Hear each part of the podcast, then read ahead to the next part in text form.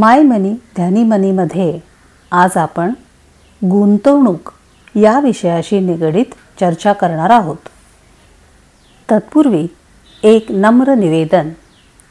माय मनी ध्यानी मनीच्या संकेतस्थळावर दिलेली माहिती तसेच सदर पॉडकास्टच्याद्वारे आपल्यासमोर प्रस्तुत केलेले विश्लेषण याचा उद्देश आपल्या विचारांना उद्युक्त करणे हा आहे. आपण आपल्या आर्थिक नियोजनाचे निर्णय जाणीवपूर्वक आणि अभ्यासपूर्वक घ्यावेत यासाठीचा हा उपक्रम आहे. हा कुठल्याही स्वरूपाचा गुंतवणुकीचा सल्ला अथवा आग्रह नाही याची कृपया आपण नोंद घ्यावी.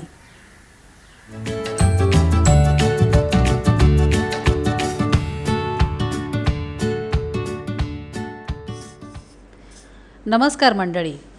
गुंतवणुकीतील विविध धोके या सिरीजच्या पुढच्या भागामध्ये आपलं स्वागत आहे. प्रसिद्ध आर्थिक सल्लागार श्रीयुत गौरव मेश्रूवाला यांच्या investment risk two sides of the same coin या पुस्तकावर आधारित ही सिरीज आहे.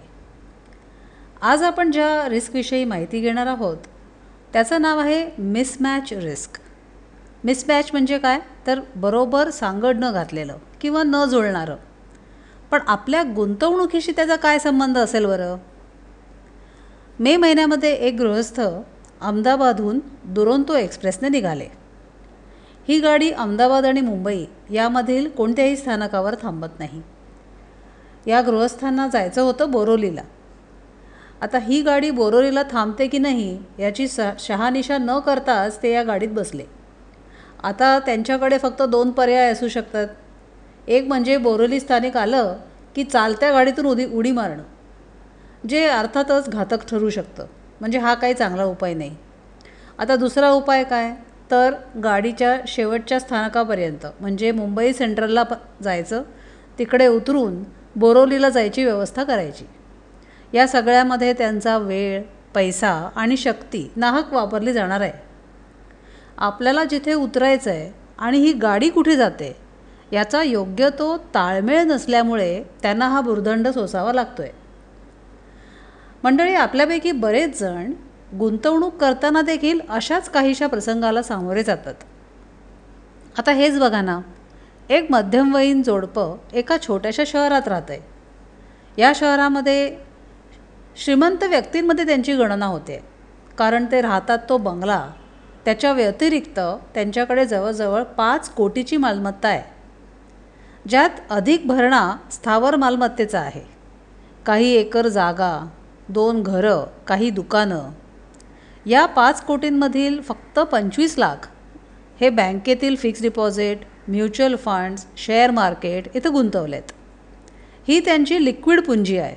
लिक्विड म्हणजे काय? तर या गुंतवणुका विकून पंचवीस लाख रुपये लगेच उभे राहू शकतात. उरलेले चार कोटी पंच्याहत्तर लाख मात्र इलिक्विड आणि इनडिव्हिजिबल अशा स्थावर मालमत्तेमध्ये आहेत. इलिक्विड आणि इनडिव्हिजिबल म्हणजे काय? आपल्या सर्वांच्या अनुभवावरनं आपल्याला माहिती आहे की जर स्थावर मालमत्ता म्हणजे घर किंवा जमीन विकायचं असेल तर ते एखादा म्युच्युअल फंड विकण्या इतकं सोपं नसतं. योग्य तो ग्राहक मिळेपर्यंत थांबावं लागतं. आपल्याला जर पैशांची फार निकड असेल तर योग्य बाजारभाव व्यवहार मिळेल ह्याची काही शाश्वती नाही. या अशा प्रकारच्या गुंतवणुकीला म्हणतात इललिक्विड गुंतवणूक. आणि इनडिव्हिजिबल कशासाठी? तर माझ्या घराची रक जर किंमत ऐंशी लाख असेल आणि माझी गरज मात्र आहे तीस लाखाची पण तरी मला पूर्ण घरच विकावं लागतं. त्यातील एखादी खोली विकून मी तीस लाख रुपये उभे करू शकत नाही. म्हणून ते इनडिव्हिजिबल या गृहस्थांना मुलीच्या पुढच्या शिक्षणासाठी सत्तेचाळीस लाखांची गरज आहे. आता त्यांच्यासमोर दोन पर्याय उपलब्ध आहेत. एक म्हणजे बँकेकडून शिक्षणाचं कर्ज घेणं एज्युकेशन लोन किंवा मग जमीन विकणं. जमिनीचा चालू बाजारभाव नव्वद लाख रुपये. आता प्रश्न असा उभा राहतो की सत्तेचाळीस लाखांच्या गरजेसाठी नव्वद लाखांची जमीन विकावी का?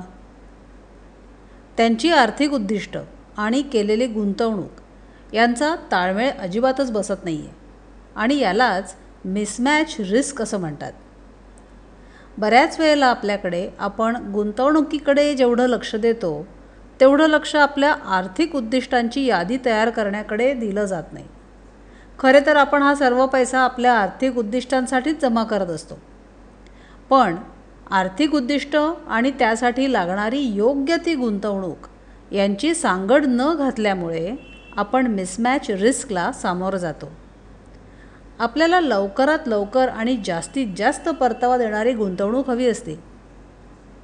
एखाद्या सायकलमध्ये आणि विमानामध्ये अधिक जलद कोण तर याचं उत्तर अर्थातच विमान हे आहे. पण जर आपल्याला फक्त तीन किलोमीटर अंतरावर एखाद्या ठिकाणी जायचं असेल त्यावेळेला आपण विमानाने जाऊन चालेल का? अशा वेळेला अर्थातच सायकल जास्त उपयोगाची.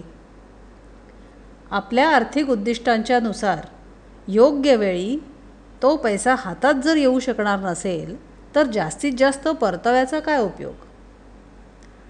दरवेळी गुंतवणूक करताना आपण आपल्याला हा प्रश्न विचारायला हवा की ही गुंतवणूक मी कुठच्या आर्थिक उद्दिष्टासाठी करत आहे? या गुंतवणुकीतून मिळणारे पैसे माझ्या आर्थिक उद्दिष्टांच्या वेळेबरोबर जुळतात का?